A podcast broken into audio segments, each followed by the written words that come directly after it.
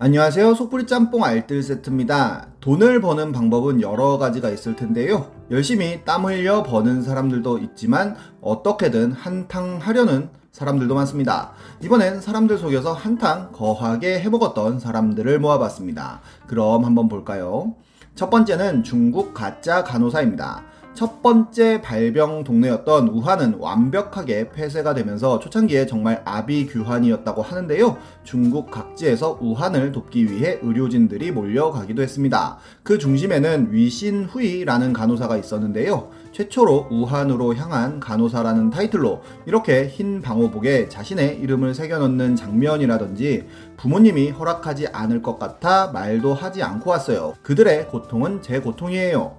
모두 안아주고 싶지만 저한테 묻은 바이러스가 옮겨갈까 무서워요 같은 감동적인 멘트들을 남기며 중국의 국민 영웅이 되었다고 합니다. 그리고 우한을 떠나 다시 고향으로 돌아왔다는데요. 그녀는 중국의 나이팅게일이라는 별명을 받게 되었고 2020년 장수성 가장 아름다운 청년 같은 표창을 받기도 하고 많은 강연도 다녔으며 중국 공산당의 정식 당원이 되는 등 인생 역전에 성공하게 됩니다. 그리고 인터뷰를 통해 인민해방군을 존경 해 왔다며 원래 군인이 되고 싶었지만 이제 군인의 아내가 되고 싶다고 하자 아예 CCTV에서 군인과 소개팅까지 시켜주는데요. 한 군인과의 6개월 연애 후 결혼식까지 올리게 됩니다. 심지어 약혼식 장면도 CCTV에서 중계해 줬는데 나를 믿고 와준다면 평생 나라를 지키듯 너를 지키겠다는 태양의 후예 같은 멘트에 중국인들은 환호를 했다고 합니다.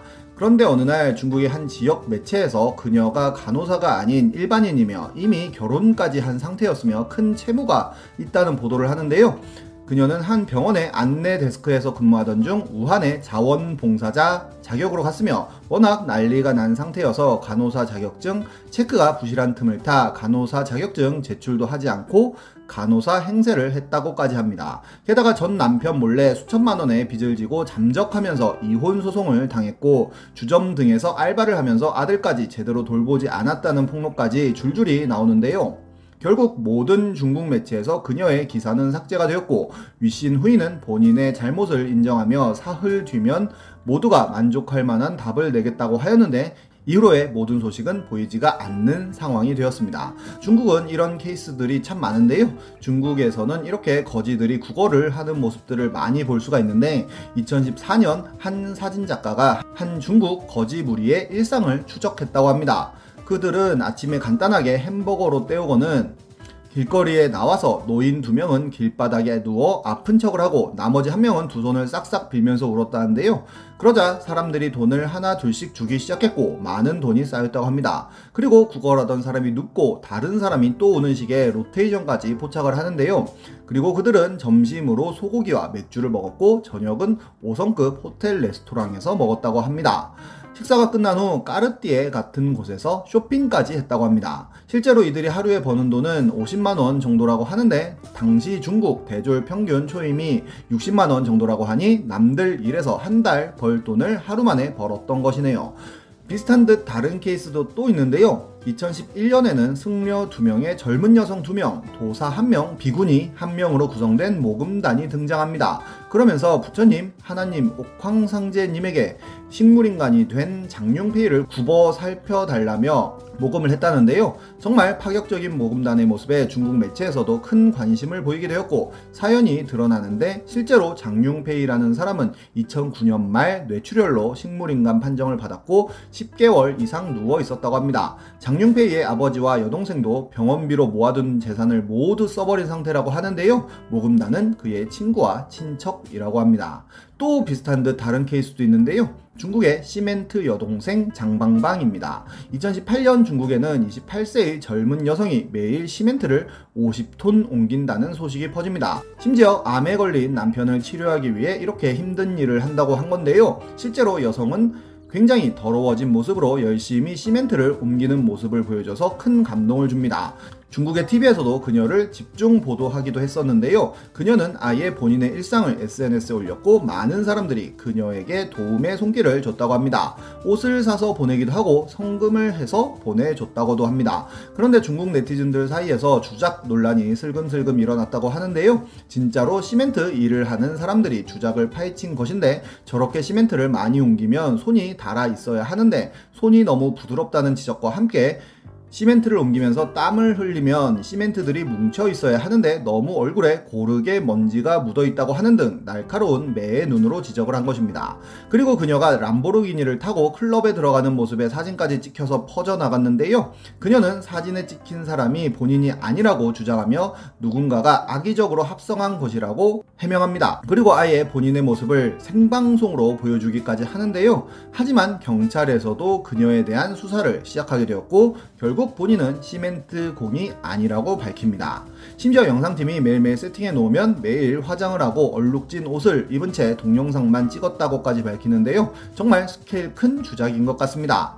이런 케이스들은 미국에도 많은데요. 케이트 맥클러라는 여성은 어두운 밤길에 기름이 떨어져 오갈 수 없게 되었던 상황에서 하니 보비 주니어라는 노숙자가 와서 전 재산 20불을 주면서 기름을 사라고 하였고 기름을 넣고 집에 간 후 다시 남편과 함께 노숙자에게 찾아가 감사를 표했는데 알고 보니 해당 노숙자는 국가를 위해 희생한 전역 군인이었다고 합니다.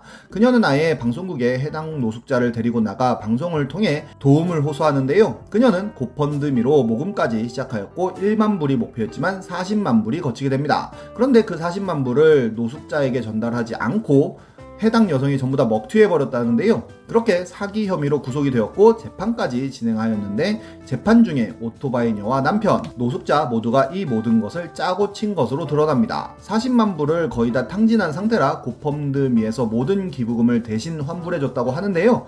유죄라면 20년형 정도를 받을 확률이 높다고 합니다. 우리나라에도 정말 사기꾼들 많은데요. 아예 모든 것을 속이고 잠적했던 카걸, 갑수 목장 같은 유튜버들은 물론이고 정말 불쌍한 척 수많은 모금을 했던 붕어의 질주 같은 사람들을 소개해 드리기도 했었습니다. 정말 사람들을 한두 명씩 속이기 시작하다가 마지막에 제대로 한탕한 사람들도 있었는데요. 바로 거성 모바일입니다.